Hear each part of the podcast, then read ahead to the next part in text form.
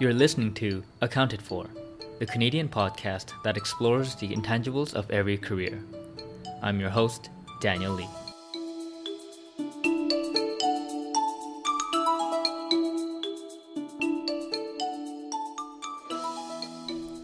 Hey everyone, welcome back to Accounted For. These next two weeks will be a quarterly retreat for me where I will take time off and go travel somewhere to reflect and re strategize for the coming quarter. And because of that, I will be providing you with two episodes that are blast from the past. So if you're new listeners, you're in luck. You don't have to go back to the archives.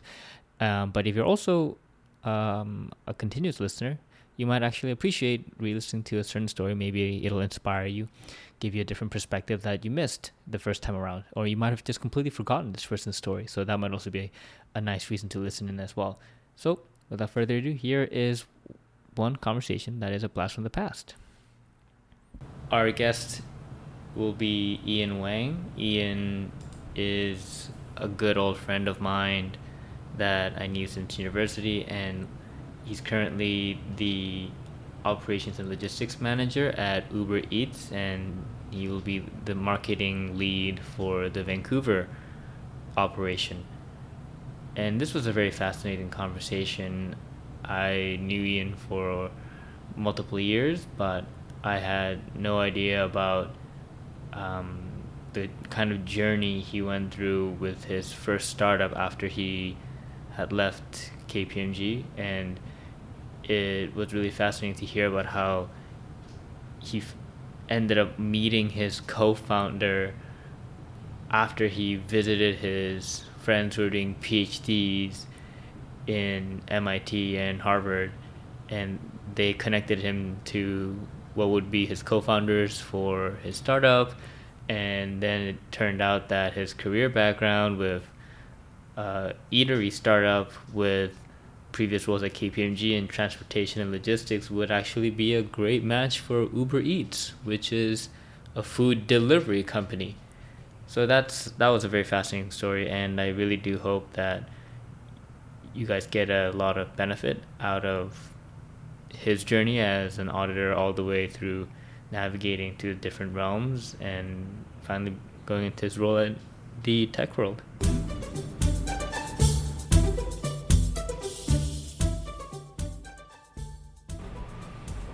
All right. Thanks, Ian, for joining me for this podcast interview. So, everyone, we're joined by Ian Weng. He is a market lead for Vancouver at Uber Eats, and he's currently in the Toronto office. So, Ian, you know, um, just give Ian's background for those who don't know, um, he's we go way back together in terms of we both went to the University of Waterloo, went to the accounting program there.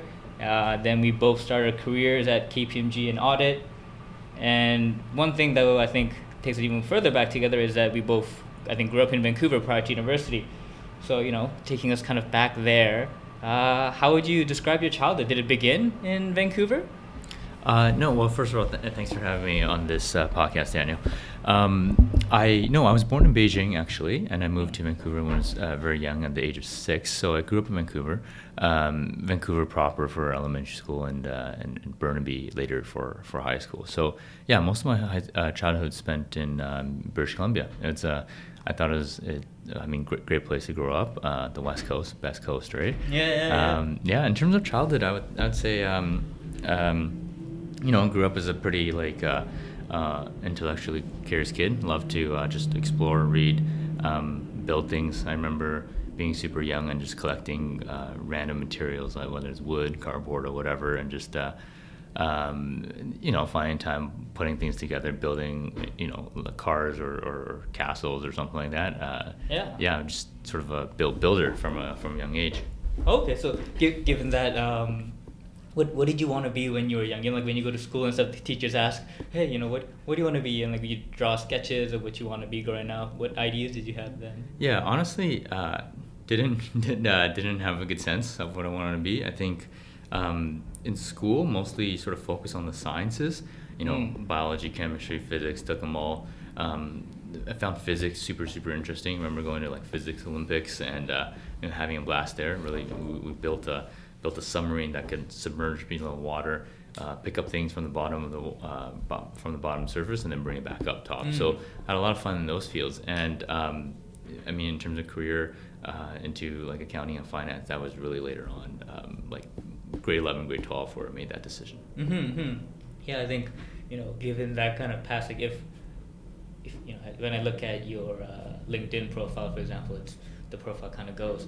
You joined audit. After audit, you did some financial advisory. So we got that accounting finance mix, and then you know, there's like a bit of a switch there. Where now I see that you started a food startup company, and mm-hmm. then now you're at Uber. Yeah. Um, so, like, how how did that kind of transition happen for you? For like, you know, you were this kid that loved building and stuff.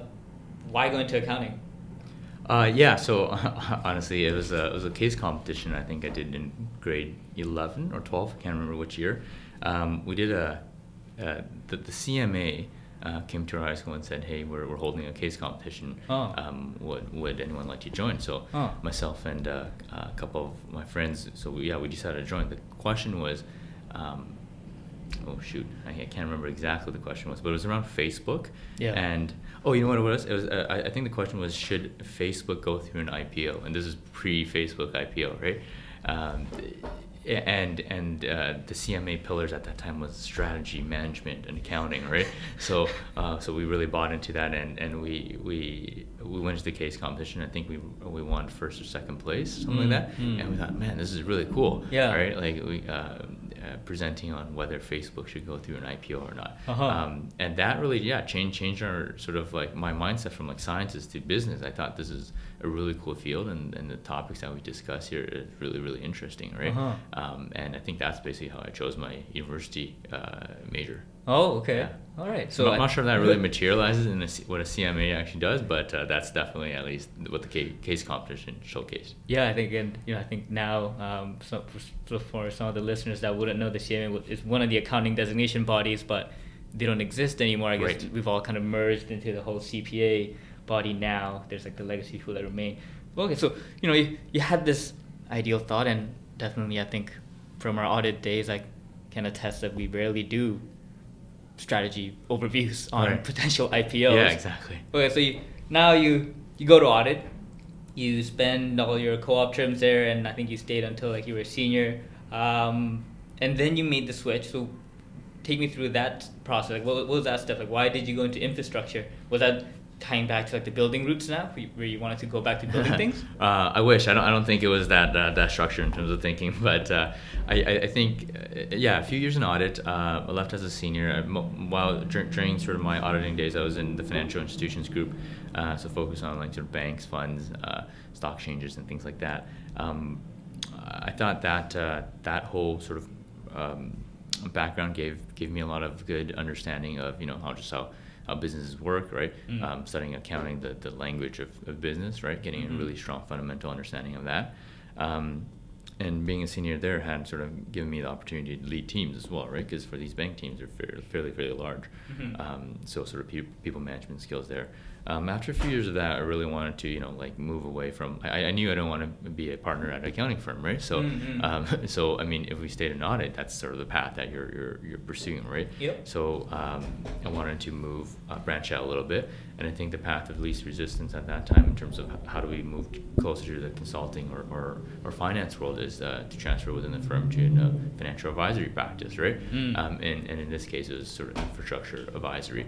Um, the I, well, one of the one of the reasons we, we went over there was we had a well, I, I had a uh, senior from my previous group that went over there, and uh, he sort of I guess semi recruited me uh, to, mm. to the team, mm. um, and then sitting down with all the team members and chatting about what the group actually does, I thought this is hey this is really really cool stuff, right? And we're mm-hmm. dealing with very very tangible assets here mm-hmm, compared mm-hmm. to the finan- uh, the the banking world where we uh, we dealt with in very intangible things, right? Mm-hmm, mm-hmm. Um, and I thought that this would be a great place to sort of develop some core core skill sets, right? Modeling, hardcore modeling, mm-hmm, right? Uh, mm-hmm. not sort of just simple simple modeling, mm-hmm. um, which I thought was like sort of a, a sort of invaluable skill moving forward.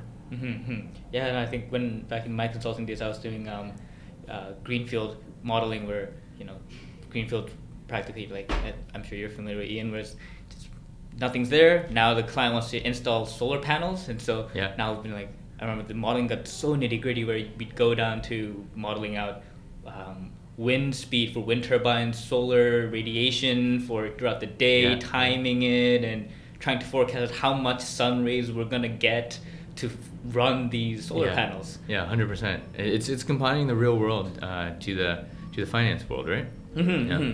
And so from there, I I think um, some of my friends who've done infrastructure side, they end up from that advisory role is kind of like you're like an investment banker Mhm. and moving towards kind of all right, let's go be like a buy side firm now going to private equity. Mhm. Now we're gonna straight up buy out these highways and solar panels.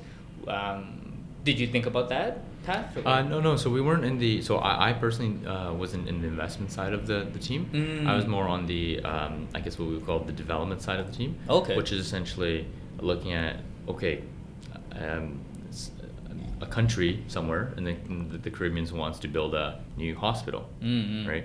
Um, cool. Let's let's look at that, right? Like Mm. let's let's do the master planning for that. Does that make sense, right? Mhm. How big should this hospital be? Where should it be located? Mm. Um, how much is it going to cost? How long is it going to take? Mm. Um, what uh, what sort of investors uh, investors should we, would we need, right? Equity investors, uh, debt investors. Uh, what would the payback period be? What would the, the rate of return be for these individuals, right? Right. Um, that sort of whole planning process was, is Oh, what, what I focused on. Oh, okay. Was that a choice that you made? Um, it, stumbled into it, I think. Yeah. I mean, our group did both. Uh, Yeah. This is sort of where I started. Yeah. And uh, I really enjoyed my time there, so so I stayed in that practice. Okay. Yeah. And after that, now we have you know, something I think back when you told me about it, I was very surprised by it, but at the same time, I think it was really cool to hear where you said, all right, now I'm going to leave and I'm going to start a food startup Mhm. company. And the company was called Chop Chop. I remember I, was, I definitely was participating in the beta when you launched it. Right. And for some of the people that don't know, how would you explain uh, the business? Right. Um, man, I haven't had to explain it for a long time. So um, Probably not since your interview days, right? Yeah, exactly. So I mean, so uh, um, I think back then I called we called it uh, dynamic pricing for Oh, okay. for for restaurants. Okay. Right. Where re- the concept is really trying to get um, get restaurants to employ or deploy dynamic pricing to try to draw traffic during. Mhm. Uh, off-peak hours, right? Mhm. So this is like pre-lunch Yeah. or after lunch, Mhm. pre-dinner, right? These are hours. You know, like I mean, in in many sort of Western uh, parts of the world, we have the con- concept called happy hour, right? Mhm. In Canada, it's not as sort of big as in the states, where Mm. uh, where, where they have a lot more prevalent happy hours. Mhm. Um, we were, well, yeah, we were essentially trying to just generate more traffic for, for restaurants, right? Mhm. And using our app and technology to be able to to help uh, eaters uh, find where these locations are and to really take advantage of some of these price price cuts. Mm-hmm, mm-hmm. Mm. Yeah, no, that and you know, I think I I really appreciated that app because for me, um, I I eat at least like six times a day. I'll Mhm. typically have two lunches, and so yeah, definitely hitting the happy happy hour times, finding what was available. That was honestly, I found it really helpful. So I think uh, when I saw that disappear, it was a bit of a shame. Um, but before, you know, when you were you know, taking me back to when you were actually at KPMG, you were still in infrastructure. Um, how did this start? Like, how did this idea begin? Like, and what was the beginning process like to create this application? Yeah, I, I think the the, pro- the process um, and the need for it really came from like a personal need and, and from a need from um, just um, many of my colleagues, right?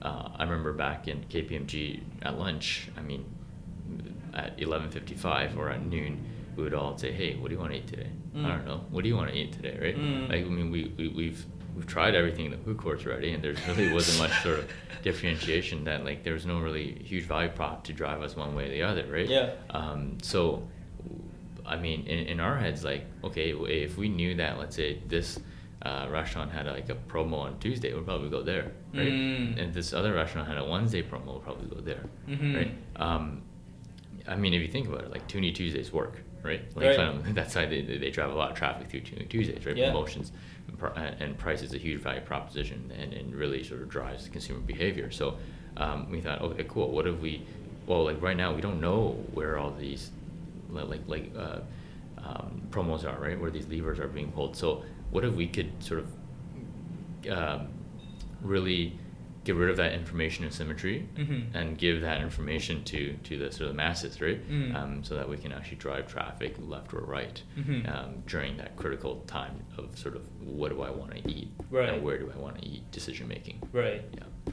And so you know you you're an accountant and I'm an accountant, so I don't have any coding background. And I'm, from what I know, you're you're not a coder either. Mhm. So how how did you actually create the product? Um, getting it from you know first the idea, not the actual inception. Um, did you hire people outside or?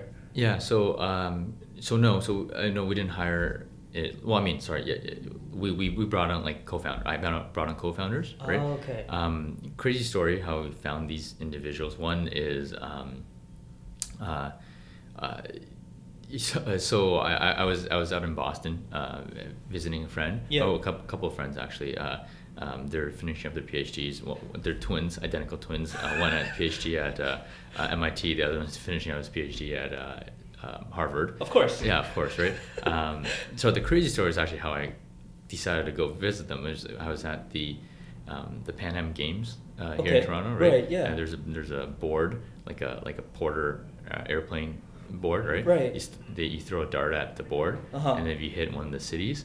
Um, you you'll, your your name is put into sort of a draw, right? Yeah. Obviously, not that many people hit the city, so I Yeah. hit it, and then uh, yeah, and then I, drew- I drew a free pair of uh, tickets to anywhere that Porter flew.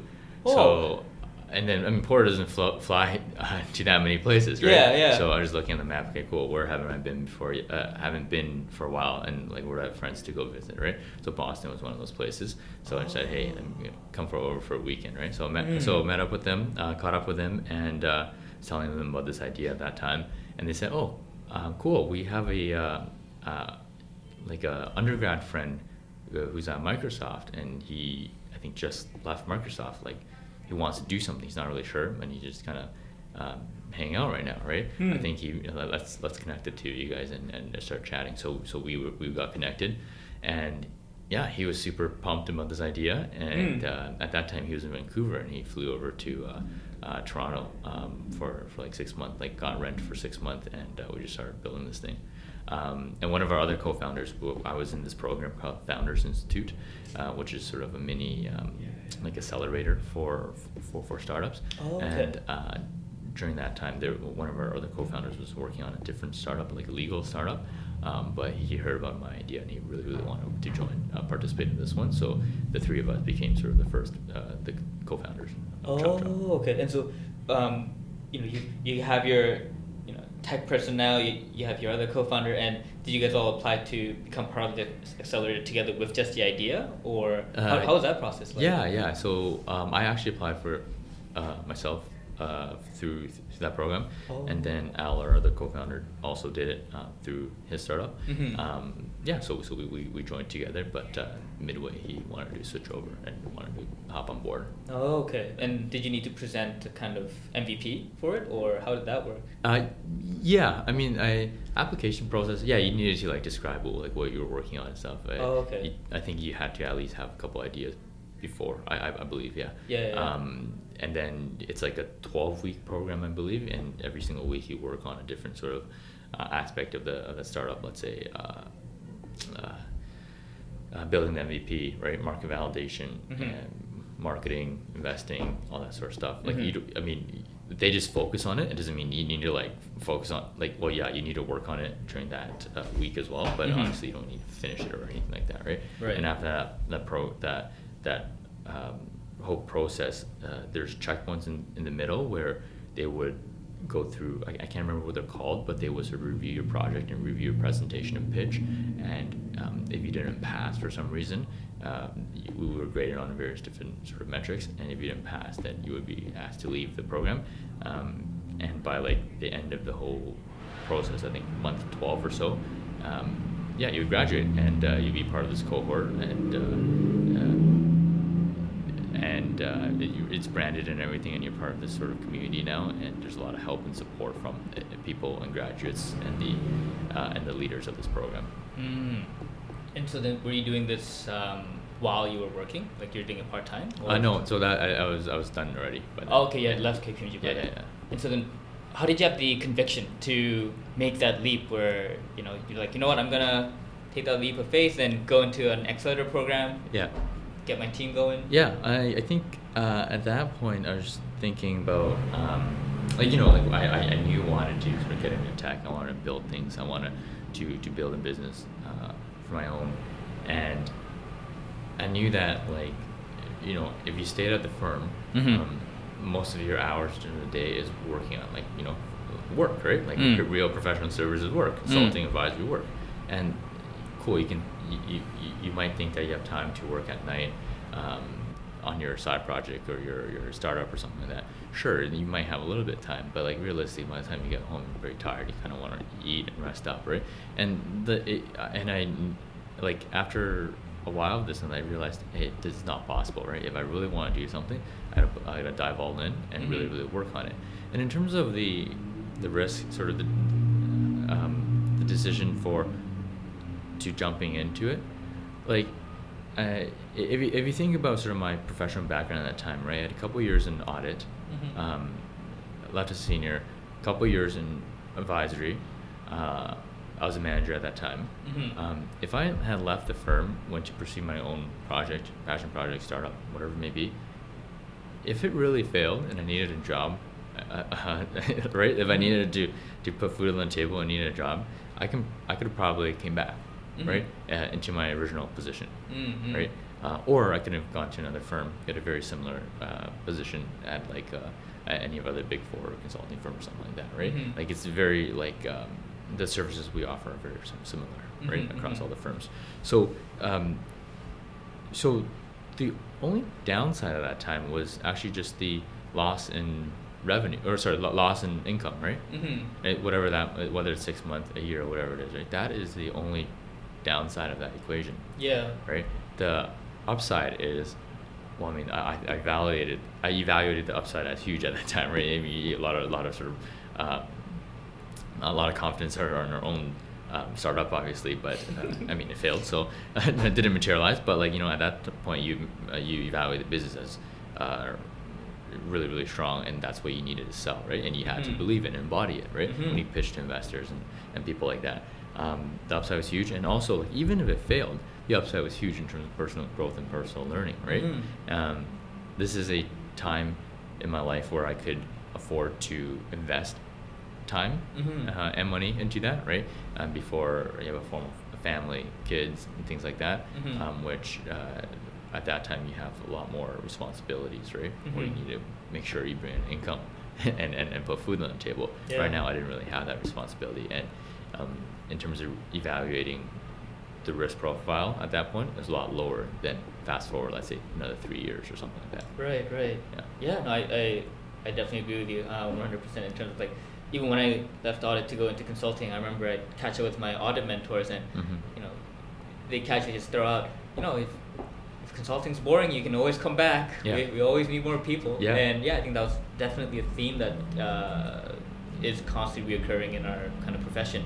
Um, and yeah, I think the kind of yeah, some people say like, oh, it's really risky to leave this kind of job and start a startup. But the way you put it, it yeah, I think it's more you have some downside, but it's never permanent. Like risk is you Mhm. can't, I think, overcome. it. Like there's a permanency to it, but it's more yeah, I know you lose some income over like six months or a year, but Mhm. you have such a higher upside where it's kind of like you know heads you win, tails you don't really lose too much. Yeah, yeah, right. Yeah, exactly. I think that's a good way to look at it. Um, and the thing is that you have to look at your career from a, um, what, let's say, what, 40 years? 40 years, I think it's appropriate sort of span uh, to look at.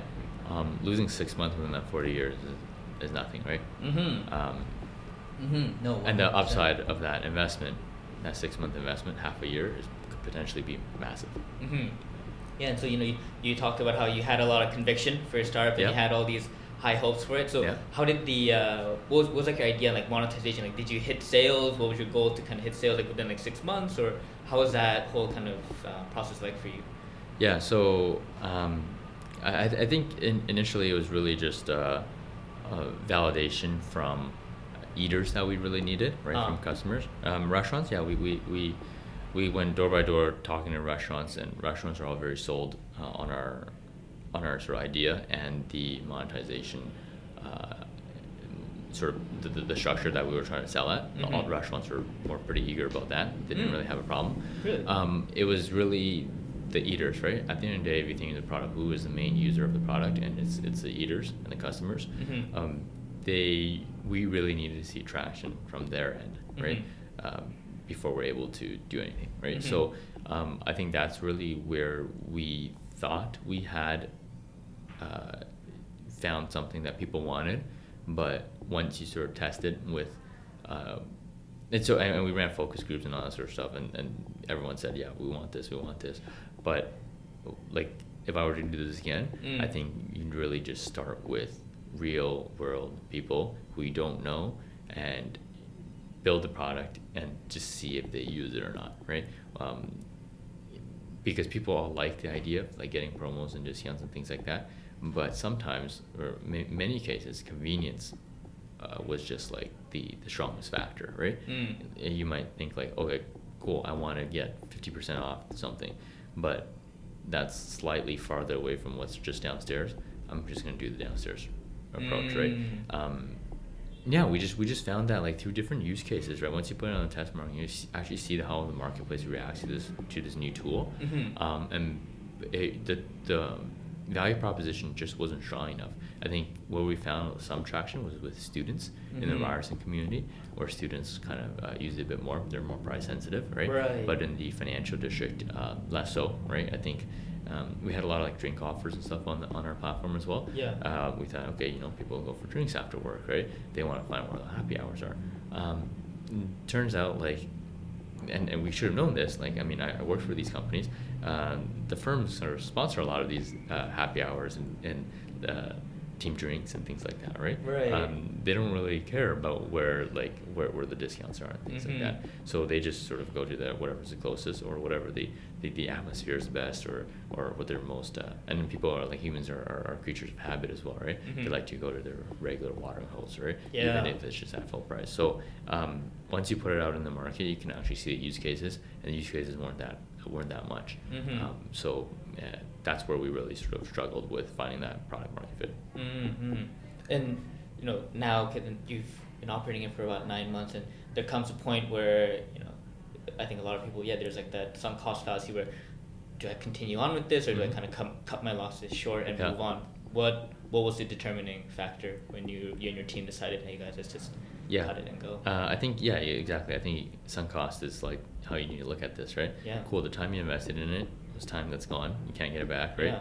Um, uh, so I mean, you, you shouldn't look at the time you invested there. In terms of money you invested, same thing. You should look at a sunk cost. Um, uh, for us, we didn't invest too much, right? Because we had the skills and talent to actually build the, the app and the technology in house, Mm. right? Uh, both Al and Glenn both could code, and they, they were the sort of architects of this of the product, and yeah, we didn't have to, have to spend so much money on, on external like engineering firms or um, or app developing agencies and things like that. So the cost was really just our time, right? Mhm. Um, we, in terms of the decision to cut your losses, is really to look at okay, like at that point, what do you believe is the future value of, of this, right? Mhm. What is the future expected value? Um, and you could sort of reevaluate that every month by month, right? Some month, it, your expectation, the probability sort of increases because you see traction. Mhm. Some some months you sort of see the probability decrease because a loss of traction, for example. Let's say retention is not great, Yeah. churn is high, right? Yeah. So there's always always this dial, right? And you just gotta keep on sort of having a pulse on this dial. And where the probability dial goes really really low, um, yeah, then I mean like, it, what, it, like reevaluate like. If you if you knew this at the time and when you started, would you have gone all in, Mm. right? And if no, then you should be at the same position, right? Because there's infinite problems that you can pursue and like interesting challenges and, and new startups ideas out there, right? Uh, if this compared to your next best alternative is, is not uh, uh, like like as, as the, the, the value the probability of success and the expected value of like the, the, the, the, expected value of success is lower than your next best alternative then Mhm. I think that uh, you can try to think about like doing something else hmm And so then, did you have that ahead of time set where you kind of had a benchmark where, you know, if if retention rates hit at least this amount for like a prolonged period of time, I think we're done. Or Uh, no, we, we didn't have that set because I mean going into it, we don't know what the market retention rate is supposed to be, right? Like Mhm. what is the retention rate, or the churn and the churn rate of a product like this? Mhm. We didn't know that, right? Mm. Um, you kind of just gotta do it and then see what the rates are, and then Mm. do you believe like because with churn rates and retention rates, you can kind of quickly see, right? If you're you're getting ten people and you're losing eight of them the next month, you only got two in the long run, right? Mm-hmm. And is two in the long run, like especially and you, you look at frequency of transaction, um, revenue per transaction, project it out. Man, like this is not going to be a big business in the future. Mm-hmm. Then like why bother, right? Mm-hmm. Um, if if you, if your churn is only one person out of ten, then you got nine people, and you do the math. Does it make more sense? If it makes sense to keep going. Mm-hmm, mm-hmm. Yeah. And so you know now you're kind of at the point where uh, you're at the fork in the road where okay, I have to decide what what are the opportunities you're gonna weigh yourself weigh these options against as like the opportunity costs. Um, what was going on in your mind at that point? Yeah. Um, uh, well, yeah. I mean, so so what? So it's looking at other opportunities, right? Yeah. Um, at that point, you know, explore lots of different potential jobs or um, school or like MBA and things like that, right? Uh-huh. Um, and I mean, it's sort of a blanket approach, right? You kind of like uh, let's let's test all of them, right? Like apply to different things, right? And then you see see what what comes back, mm-hmm. and then what type of offers you have, and then you can value your your next best option, right? Mm-hmm, mm-hmm. And so then you know now you're at Uber Eats, and you know, there's definitely that tie with Uber Eats and what you're doing at Chop Chop. With they're both in the food industry. Yeah. Is, did you want to stay in the food industry? With the, like, is that some big interest of yours? Um, I think I, I think uh, Uber is really where, where I want to be. Um, um, you know, massive growth story here, right? Um, mm-hmm. Uh, big tech, like I, I really wanted to, like from talking to people at Uber, I understood that it's a big company, but had a small company feel, right? Mm-hmm. And and and the Toronto business sort of um, well, there was a Toronto office first of all, right? Like a, like an office here that had, a lot of people and uh, um, could really sort of have autonomy to run the business. So um, it, it, one of one of my very close friends, uh, I spoke to her about uh, this opportunity, and she really sold me on it. So I was really pumped about that. Mm. In terms of Eats uh, specifically, I think that. Uh, my background, if you think about it, rewinding back a little bit, it's infrastructure, uh, advisory, right? Did a lot mm-hmm. of transportation related work as well mm. in that field. Mm. And then if you think about my experience working with restaurants in the food tech space, right? Food tech plus, sorry, well, yeah, food tech plus uh, transportation. That's pretty much like Uber plus Eats, right? Mm-hmm, so uh, mm-hmm. pretty natural fit. Yeah. From that perspective. It's like a puzzle fitting right there. Yeah. It's as if you planned it all out. Yeah, exactly. and, and so you know like now you know now you're at Uber Eats and you know before you were an operations logistics manager and now you're the market lead for Vancouver. So congrats on that promotion. Um, uh, no, I still still an operations manager, just like okay. sort of different focus. Yeah. Okay, so um, in terms of then like what you do on a day to day basis, like if if you were to take me through what what the life is like in big tech, mm-hmm. Um, mm-hmm. can you walk me through your day yesterday? Like take me through like you know the time you woke up, mm-hmm. the time you got into the office, and you know you you don't have to share as the details that yeah. are not allowed to be shared. Mm-hmm, but mm-hmm. yeah, just take me through what what is like the full day from the time you woke up to the time you go to bed of what it's like to be yeah, an ops manager. I mean, uh, the the waking up and then going to bed part is that's pretty normal with any company. I think I think uh, you know standard working hours, right? Like uh, uh, once you get to the office, I think it's just checking emails, checking some dashes and metrics to make sure that you know the business is is doing okay.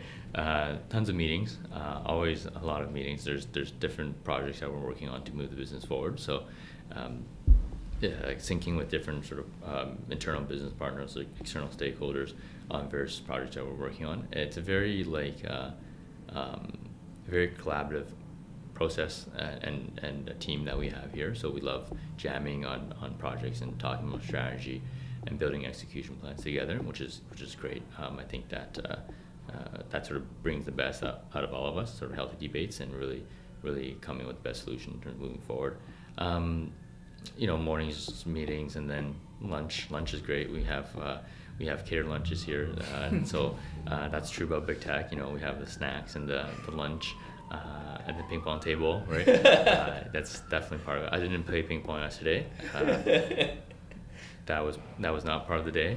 and in the afternoon, you know, again, just just just more more meetings, more more sync ups, and uh, um, uh, sort of uh, we we have uh, we have a couple interns uh, with us this summer, so um, sessions with them, mentoring, coaching, um, and in the afternoon, we actually had a uh, team social uh, where, where the whole office we went into a Jays game, uh, which is uh, Oh which is a lot of wow, fun. Yeah. nice. Mhm. And so then you know, um, when back in my buy side days, when we look at companies, we like to look at the segment. Like for example, if um, Coca Cola has multiple revenue income segments for their business, right? Like they'll earn X amount on beverages, X amount on um, like tea, for example. Mhm. If we put that segmentation to your job Mhm. And use like the percentage of time you would allocate to different activities, how would you segmentize it?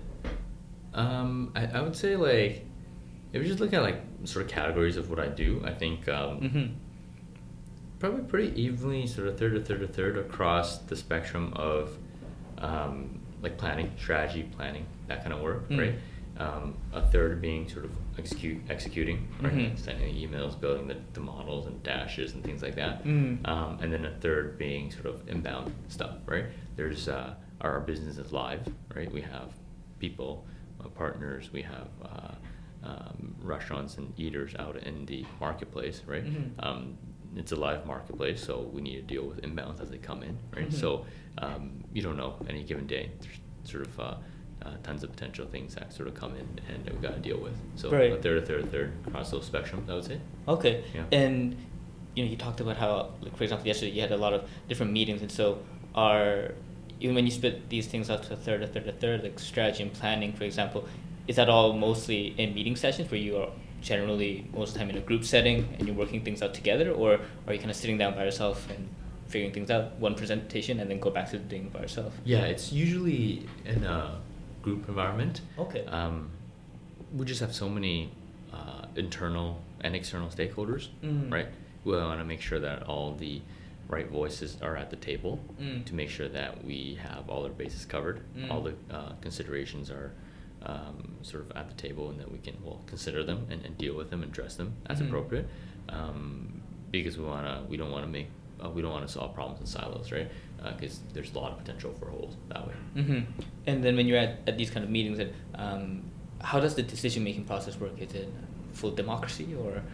Uh, no, I mean, there's there's there's different ways, right? Like, I mean, Right. there there's uh, um, I, I don't, think it's I don't, I don't think democracy is the right way uh, to, to put it. Like, people are there to put their input into problems, right? Mhm. Um, to voice their inputs, and we have healthy debates. But I don't.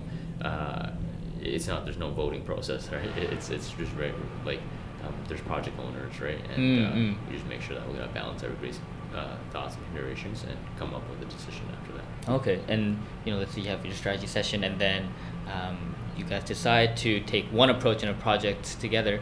Um, then do you split up the duties and you go back and now you personally execute on them, or would you delegate it out to some other people? Yeah, a combination of both. I think I own a lot of the execution pieces of it. Okay. And there's definitely other people on the project team that uh, that uh, that uh, we have sort of delegated duties. Yeah. hmm Yeah, because I, I think you know when we think back to, for example, our Big Four days, Mhm. the term when people say, "Oh, you're a manager," they generally have seniors and staffs and a bunch of people that they'll delegate stuff off to. Right. For you, for you here, like, you know, you have the title of manager. Would you say that you end up actually doing a lot of the work itself? Oh, 100%. I think that uh, here, first of all, like um, our all our teams um, across whatever level uh, your, your title has, right? Um, everyone lean uh, sort of really leans in and pitches in to help Mm. us move the business forward. Um, there's it's, we have a very flat hierarchy system here. Um, across again across all levels, people really put in the effort to execute on projects as well. Mm-hmm. Yeah. And so then, if um, if you were to give me a rating of the amount of autonomy you feel that you have over what you do, how you schedule your day, for example, um, in the rating scale of one to 10, 10 being a results only work environment where the entire team's remote, doesn't matter Mhm. where you are, you have to focus on the results. Mhm. One being good old like investment banking, gotta sit there until 4 p.m. when your work actually begins and Right. start working then Right. where would you rank um, your autonomy? And you can't pick seven. Yeah. yeah. So, sorry. What, what, which what, one is what? Ten is what? So ten is complete um, Autonomy? Yeah, autonomy. And one is Um, like close yeah, I think uh, in my current capacity, I mean, this obviously differs across like your role and your Right. responsibilities. Uh, in my current capacity, I would say I would be at like a nine, nine point five. Hmm. Yeah. Nice. And you know, so far, um, as you've worked here for I think close past just past a year now, Yeah, right? just past a year, yeah. Yeah, congrats on that. Um, but yeah, like given what you've learned in the whole kind of eats industry as you go by, um, what are some things that you noticed while you're working here that you never noticed from like the outside, even when you were like a customer, um, Right. even when you were at Chop Chop, like was something where you like, well, I didn't know this was a big issue in the industry, like this kind of inefficiency existed. Right. Um, um, I, I don't think it's like inefficiencies. I think it's just observations. Like I mean, I think any company, right? Yeah. Uh, for that matter, like uh, how what you see it from inside or you see it from outside is very different, right? Mhm. Uh, for for Uber Uber Eats particularly, I think that look you have to remember that we're like a, we have a like a real marketplace out in the world, right? Mm. Um, we, we connect people, Mhm. right? Um, and these individuals are in the real world uh, and there's real life uh, transactions and interactions happening, right? Mhm. So it, there's tons of things that can just pop up and occur through Mm. these interactions, right? Unlike some other big tech companies, if you think about it, like say, uh, let's say Google, right? Uh, when you do a search, you do a Google search, cool. Like that's between you and the computer and their servers, Right, Right. It's right. like a that that's sort of the extent of the interaction, right? And then Yeah. well, obviously you can click through images and maps and stuff like that, right? But like you, that's kind of like the the interface and the environment you're dealing with, right? Right. Um, from Facebook perspective, right? Again, like big tech, right? Uh, you can connect, you can talk to people, right? There's all within this like platform, right? And there's no like actual people physically engaging or interacting with people. You mean like in Mm. the real life, like Right. uh, like physically beside each other, Right. Yeah. So, uh, like sure, yeah, on Facebook Messenger, I can message you. Um, we're interacting, but we're not beside each other, right? Versus in the Uber and Uber Eats world, right? There's people um, moving around in the physical space, right? Mhm. And there's tons of uh, sort of things that can pop up, right? And Mhm. uh, very very interesting problems that we well, that we have a team here to sort of tackle and solve, right? Mhm. So um, I think that's sort of one of the big biggest difference, right? You gotta make sure, cool, we're using an app, but like there's actually physical people interacting with each other. hmm Yeah, I remember like when we were having a phone phone chat one time. I think we might have met in person, but you were telling me about how we had like a snowstorm in Toronto, and you know, given we're in Canada, that's going to be quite frequent. And you're Mhm. saying how um, no, like you had to be like all hands on deck for that because Yeah, we had- yeah. impacting delivery routes and stuff. And I just never thought about that. yeah, Um, yeah. I think yeah, that's a key example, right? Like I mean, when snow falls on the ground, right? Yeah. That impacts the real physical world, and then we have again partners uh, out in the real world, uh, engaging sort of with our business, right? Like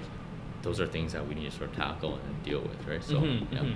And so how how would you tackle it? Like, if you were to run through that, that kind of example? How would I work? how would you tackle that kind of problem? Do you guys all kind of start calling individual partners or telling people what to do? Do you send out like a news announcement? Like what right, goes right. on? I mean, so there's definitely tons of different type of levers uh, that we uh, that we can pull, and different uh, um, sort of um, strategies and methods that we, we, we can engage with. Uh, um, the specifics I'll leave out of the, the, the conversation here. Right. But uh, yeah, like there's, I mean, at the end of the day, if you think about what the problem is, the demand and supply problems, right? Mhm. So how, how do we sort of uh, pull levers to make sure demand and supply are balanced and Mhm. to bring that back to equilibrium where in the real world it's sort of an acceptable sort of level of equilibrium, right? Mhm. Because again, this, these are all things that impact people in the real world. So prices and, and, and physical uh, physical proximity, speed, all of these things are sort of impacted as soon as snow falls. So we would need to sort of rebalance that. Okay, and for you then, um, is that a lot of just communicating with vendors and um, things like that, or is it? Yeah, that's definitely that. or- Yeah, ton, ton, tons of stuff we can do there. Uh, I mean, we are a three-sided marketplace, right? So we would have we, we um, eaters are our customers, our, our driver partners, delivery partners are our customers, and uh, and Mm. restaurant partners are also our customers, right? So Mhm, we need mhm. to um, interact with all three sides to make sure we can get something to work. Mm. Okay, and so now you know, I'm, I'm a customer of Uber Eats. Like I use I use use, use uh, you guys quite frequently, but um, I find sometimes when I use use Uber Eats, drivers will deliver the food, Mhm. and so they can't park at my location, so they can't deliver it up to my place. Is that something you guys are working on to uh, work on as a problem?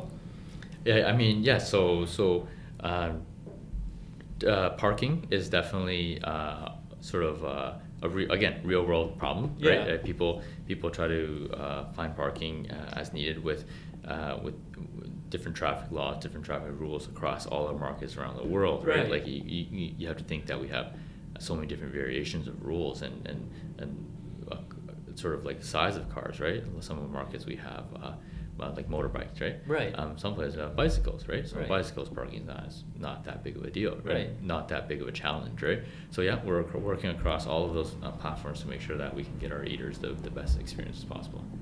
All right. Okay. I'll I'll hope for uh, more updates on that then, Yeah. and having more potentially bicycle people to delivering my stuff. Um, but yeah, and so then you know, given you've taken, I would say, quite quite a unique kind of career path. You Mhm. started out in audit, and the typical path is someone just becomes like a controller Mhm. and stays there till they Yep. die. Um, but you've traversed and found somewhere that you know you've definitely found yourself to be like enjoying, and but I think it goes without saying that there are times when shit gets real, shit gets really scary. Mhm. And for you, what has been the moment where it, it just seems super challenging and made you kind of doubt the kind of decisions you might have made, um, and you're just kind of you know scared shit.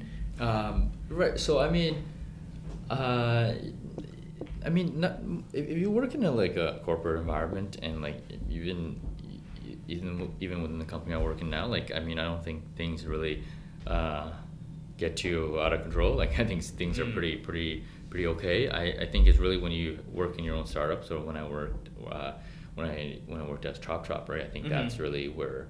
Um, uh, it can be pretty stressful, right? Because you're running Mm. your own business with three partners. Uh, no one's earning an income, their salary, right? Mhm. Um, that's when there's a lot more stress and pressure, right? So, Mhm. um, I mean, sorry, your question was how we how do we deal with this, or Or like just kind of um, a specific moment that you had that you remember as being like, yeah, like, that was a time when it was Right. extremely challenging, and you were just I, I think I think yeah, th- things are challenging, but I don't think I was ever like freaking out about anything. Yeah. Like um, you go into these things with expectations of the outcomes, right? Mhm. Like you calculate the expected value of the outcome, low probability, high potential monetary value or whatever, right? Mhm. Um, cool, but you go in knowing that the probability of success is super super low, Mhm. right?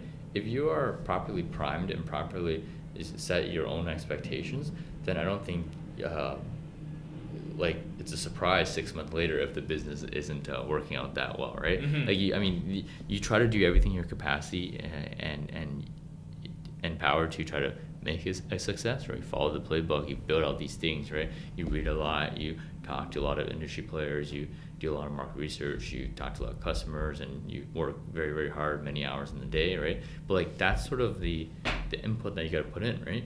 But then afterwards, like I, like what I'm saying is that you can't just blindly go in thinking, oh, this is gonna be, uh, I'm gonna kill it. This is this is it. Th- th- This is this uh, company is gonna um, be like super super successful for sure, right? Mhm. Um, so knowing the expectations going in, I mean, never really got that uh, crazy or never that serious. I think all of the co-founders were all very reasonable. Uh, people who went in with the same attitude and same mindset, but we evaluated and reevaluated at every checkpoint and milestone. Mhm. So we're all like kind of abreast of what's happening in the situation and, and the, in, the, in the business, right? So not no no particularly, uh, oh my goodness, uh, this isn't the world sort of situations. Right, right. Yeah, and I, and I think, um, though I think sometimes I think the kind of approach that you have is not as common. Uh, I think a lot of people, there's definitely cases where people are in the extremes of this, this is gonna, this is gonna work. Just gotta push harder at it. It's gonna work, or it's just, it's just never gonna work. I'm too afraid. I'm just not gonna do anything. And so for you, like, is there is there something that you believe personally that you think kind of goes against what the conventional wisdom might believe? And it's kind of been helpful for you in terms of guiding what you chose to do and your decision making. Right. Um, against conventional wisdom, I think uh, it's just more. I, I mean, it, yeah, I, I think like for example, if, if you think about like people's career pathing and things like that, right? You you go into sort of your you go to university, you study a field, you go into uh, that. You try, you try to get a job in that undergrad field, right, or, or master's here or whatever. Mhm. Um, you know, build some competencies and proficiencies there. Um, and then within our like you know like within this generation, I think people sort of look at two three years as sort of a time timeline to get uh, to get experience here and then jump to the next role and the next role, right? Um, preferably up, I guess, right? Mm. Um, and you try to stick with these sort of safe environments that you know that like you can just sort of climb the corporate ladder, right? Mm. I feel like if that is what convention is, I, I feel that uh, that might not be the best approach, right? I think within that, especially earlier on the lifestyle, I think we talked about this earlier in this session, is that like, hey, take some risks, right? Like, um, you're you're young, you can probably afford like half a year off doing something pretty crazy, right? Mhm. Um, the result of that something crazy could be uh, pretty really good in terms of like financial success, or it can just be super valuable from a self growth learning, right? Like I Mhm. mean, some people you don't need to start a business to start a, to start a startup, right? Not not everybody wants to be an entrepreneur, but you can go do you know the whole travel thing, right? Mhm. Uh, to get just open, broaden your like sort of uh, horizon and lens and and um, just just be more um, just gain more knowledge and experience through different things, right? So like take take risks earlier on, right? Mhm. And you don't need to just climb every two years climb a rung up the ladder, right? You Mhm. can even you can even climb horizontally. I think that's another thing that people are scared of, right? They don't want to move horizontally. Mhm. Um, I think there's nothing wrong with horizontal because yeah, getting that breadth experience and aggregating the skill set. It's all about experiences, right? Ag- Aggregating skill sets and experiences from a breadth of field. Um, once you sum all of that, like I mean, in in um, in finance, you have like the sum of all parts, right? Right. Sum all that together, you're you're gonna go way higher than uh, where someone could have just climbed slowly, rung by rung, right? Mhm. And so for you, uh, do you think your risk appetite has decreased than you than before, given your current position, or, or do you still think that you still have that kind of a high risk tolerance with you? Uh, yeah, I think um, I I think the risk risk tolerance is still the same. Like Yeah. I mean, uh, maybe in a couple of years, probably might decrease, right? Uh, I think this a lot, a lot of it uh, comes with family situations, right? Mm, mm. Uh, like I think having children in your life is is uh, is, is sort of one of the biggest biggest uh, uh, factors of that, right? So um, right now, I think risk profile is still the same, uh, but um, really. Uh, it's more sort of like taking those risks within the company now, right? Uh, Mhm. really enjoying what I do here, and I think there's tons of opportunities here yeah, Mhm. to grow. And you know, if if um, if you were to think back and if you were to imagine your twenty year old self, you know, like thinking young Ian, like third year university, Mhm. if he were to see where you are at now, Mhm. what do you think his reaction would be? Do you think it'd be surprise? Um, it's like completely different from what you'd expect it to be at your current age, or Uh, not really, honestly. Yeah? I think it's probably pretty much exactly where, uh, yeah, where where I, I thought I would sort of end up. Um, I think step one was professional services, right? Right. And it can be sort of you know like accounting, financial advisory, consulting, banking, right? Something sort of to develop structure and build those competencies, right? Right. That we really need that structural thinking uh, that comes with like client service, right? Um, and then from then on, it's like, yeah, it's to to build and grow a business, right? I think that's what I've always wanted to do. Mhm. Um, I mean, yeah, obviously there's no I would be at Uber, right, per se, but uh, some sort of company growing, whether it's my own, right, or a smaller startup, medium-sized startup, large startup, or Mhm. even a corporate, um, like a mega corporate company. Mhm. And, uh, yeah, I I think this is pretty much exactly where I thought I'd be. Yeah. no? That's kind of a Nostradamus of your own future. Well, I mean, it, it's just I, I mean, who, who who knows exactly? Like thinking now, that's what I thought, but like and back then, yeah, I, I, I think I think it's very difficult to predict where where you want to be, but like you can definitely sort of uh, make conscious decisions, like right, like plan like five years out. I know these days five years is a long time, but plan five years out and kind of think about where you want to be and tr- like make conscious efforts of like try to get yourself there. Yeah, no, definitely, and I think um, even making that thought, having that thought process of you know where you actually want to end up in like five or ten years Yeah. actually help inherently helps you make certain decisions that will guide you into that um, area. Yeah, for sure. And so then, um, you know, for you as like parting advice, if you were to give advice to twenty year olds, um, could have been at the end of thir- uh, third year or other twenty year olds, what kind of Mhm. advice would you give? Uh, Yeah, I think it's just uh, you know uh, f- finish the program, uh, start off somewhere where you can build some competencies, right? Mm. Um, I feel that uh, coming out of university, like we have the knowledge, but we don't have the practical experience, Mm. right? Uh, starting at large companies really gives us the structure. Uh, like like large companies have have, have uh, programs and processes in place to make sure that we do things uh, by the book, right? Mm. And by the structure that they've set out, and that structure is super helpful, right? That's why they became big companies because um, they had a good process and structure of doing things, right? Mhm. Um, so uh, build your competencies there, and then just don't be afraid to take risks uh, after that, right? Like know know your uh, be confident in what you can and can't do. Take the most appropriate risks, and those risks usually lead to something uh, pretty awesome. All right, great. Thanks a lot, Ian. Thanks a lot for your time, and, Yeah. I really do hope uh, the audience appreciates the wise words of wisdom that you shared with us today. Yeah, thanks. Thanks very much for having me, Daniel. No problem.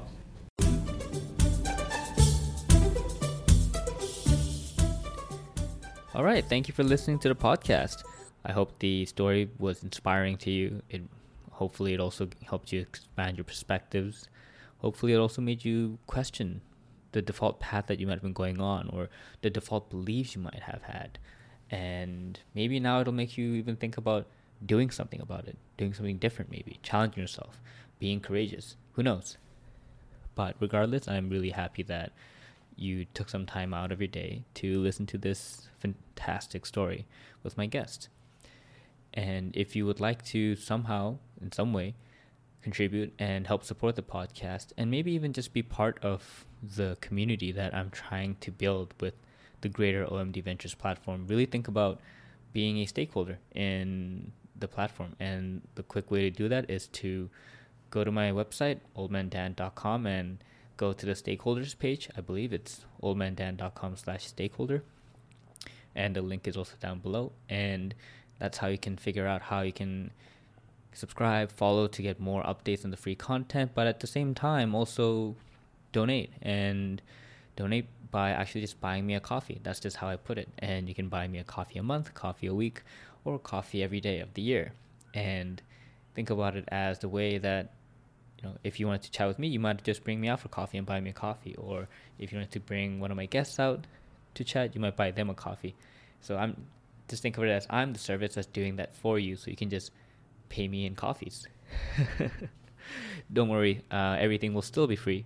It's just it would just really help if you would like to show your support this way, so that I can use the coffee money to buy myself actual coffees, and also to buy my guests actual coffees, at, and use the leftover money to actually grow the platform, as well as even keep it operationally alive, as well because it all this is, isn't really free and it does take a lot of time to build it as well as operate it and hopefully grow it further. So your support would be amazing if you would like to contribute. And so yeah just check out the website go to the stakeholders page and read the different kind of benefits you might even get as a stakeholder. All right thank you